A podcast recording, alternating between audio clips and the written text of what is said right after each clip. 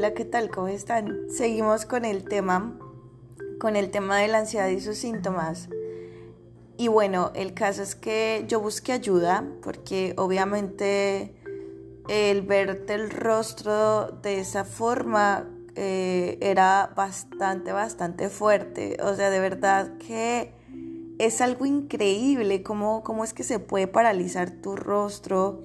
Yo de verdad que no podía incluso beber eh, se me caía por un ladito. Entonces, de verdad que cuando me decían que, que todo se trataba de un estrés y que cuando me decían que todo se trataba de algo mental, de verdad que yo no me lo podía creer. O sea, yo decía, es que, que estoy haciendo mal, si se supone que todo lo estoy haciendo bien, ¿me entiendes?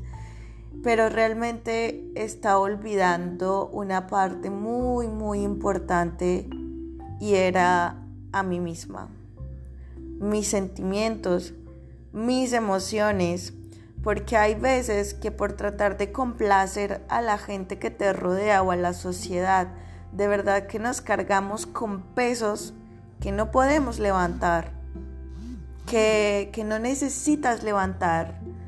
Eh, la verdad es que a veces por, por aparentar, por querer encajar en la sociedad hacemos cosas que realmente no nos gustan o no nos satisfacen.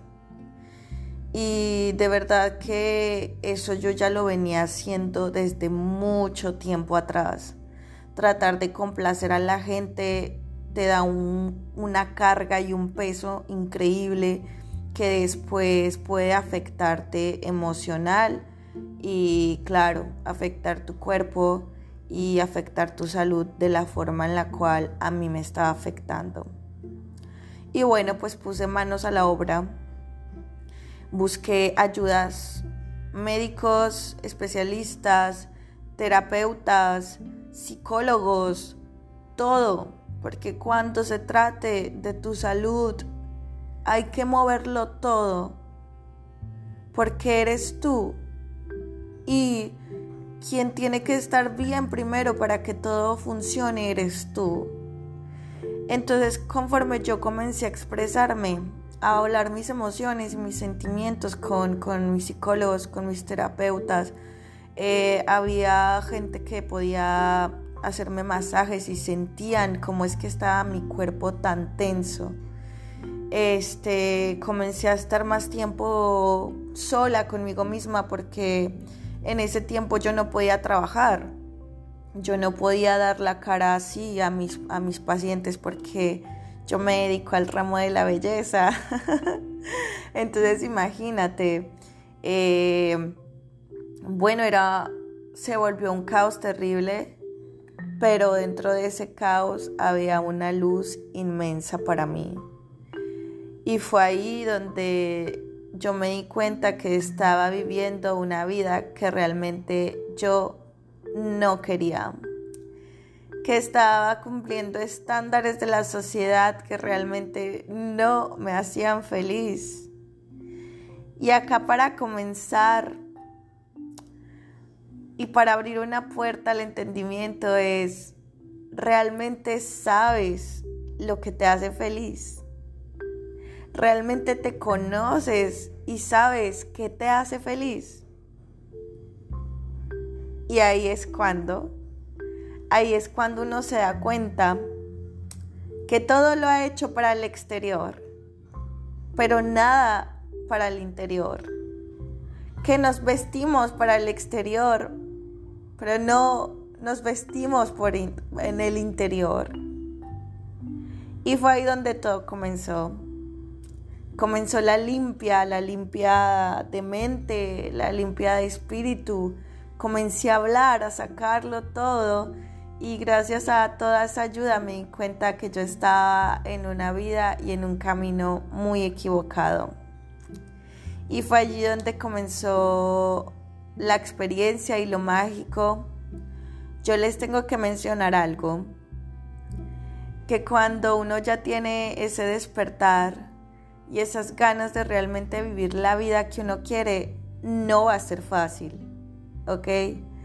Y no es un trabajo de un mes, dos meses, no, chicos y chicas, son años. Son años de preparación, de soltar, de buscar, de trabajo. Pero créanme que vale la pena porque en este momento yo estoy grabando este podcast con una paz increíble. Estoy volteando a ver a mi alrededor y, créanme, no son lujos extremos como, como yo podía vivir antes, pero de verdad que ya no cargo con esa presión en mi cuerpo. El cuerpo lo siento tranquilo, relajado. Cada vez entiendo más las cosas y cada día vivo, no solo existo. Y bueno, allí fue donde comenzó todo. Pero déjenme seguirles diciendo eh, cuáles son los más síntomas de, la ansiedad, porque es importante que, gente que me escuche, que se identifique, sepa que no está solo, que no es la única persona a la que le está pasando y que sobre todo no tenga miedo de expresarlo. El caso es que decidí curarme, decidí ayudarme a mí misma y fue allí donde quise soltar todo y lo solté todo de verdad. Cuando hablo de todo, es todo, chicos. Dejé la ciudad, dejé al novio, dejé el trabajo, dejé todo para ir, para ir en búsqueda de mi paz, de mi felicidad y de ir en búsqueda de descubrir realmente quién soy y lo que me gusta y la vida que quiero vivir. De verdad que cuando ustedes se decidan soltar el miedo y aventurarse a, encontrarse a sí mismos, va a ser increíble y es un acto de amor inmenso y es ahí donde comienza todo porque el amor propio es lo principal para comenzar a tener una vida maravillosa. Y cuando se habla de una vida maravillosa, les vuelvo a repetir, hay que estar bien conscientes y aterrizados de que la vida no puede ser color de rosa, porque por eso es que existen los colores, por eso es que existen las estaciones del año para enseñarnos y demostrarnos que, que no todo puede ser igual todo el tiempo, que hay variaciones. Y así como hay variantes, también hay de emociones por dentro en el ser humano. Fue allí donde yo decidí dejar todo y, ir en búsqueda de, la vida que realmente yo quiero, que yo quería, pero para saber la vida que yo quería tuve que pasar por muchos procesos, el cuales se los voy a contar, se los voy a narrar, porque después que yo dejé todo, obviamente se vino un, un estrés y una carga peor, más pesada, Pero créanme que todo vale la pena porque después de la tormenta viene la calma y la calma ha sido increíble, chicos. Déjenme decirles que soltar todo y dejar todo no es fácil. Se me vino una carga y una presión todavía mayor. Pero yo siempre tenía en mi mente que el objetivo era encontrarme, buscar mi felicidad, buscar mi estilo de vida y sobre todo buscar un entorno en donde pudiese ser yo y expresar todas y cada una de mis emociones porque era eso lo que me estaba enfermando.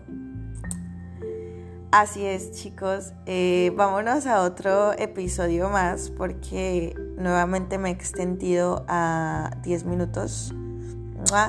Los amo mucho, síganme escuchando.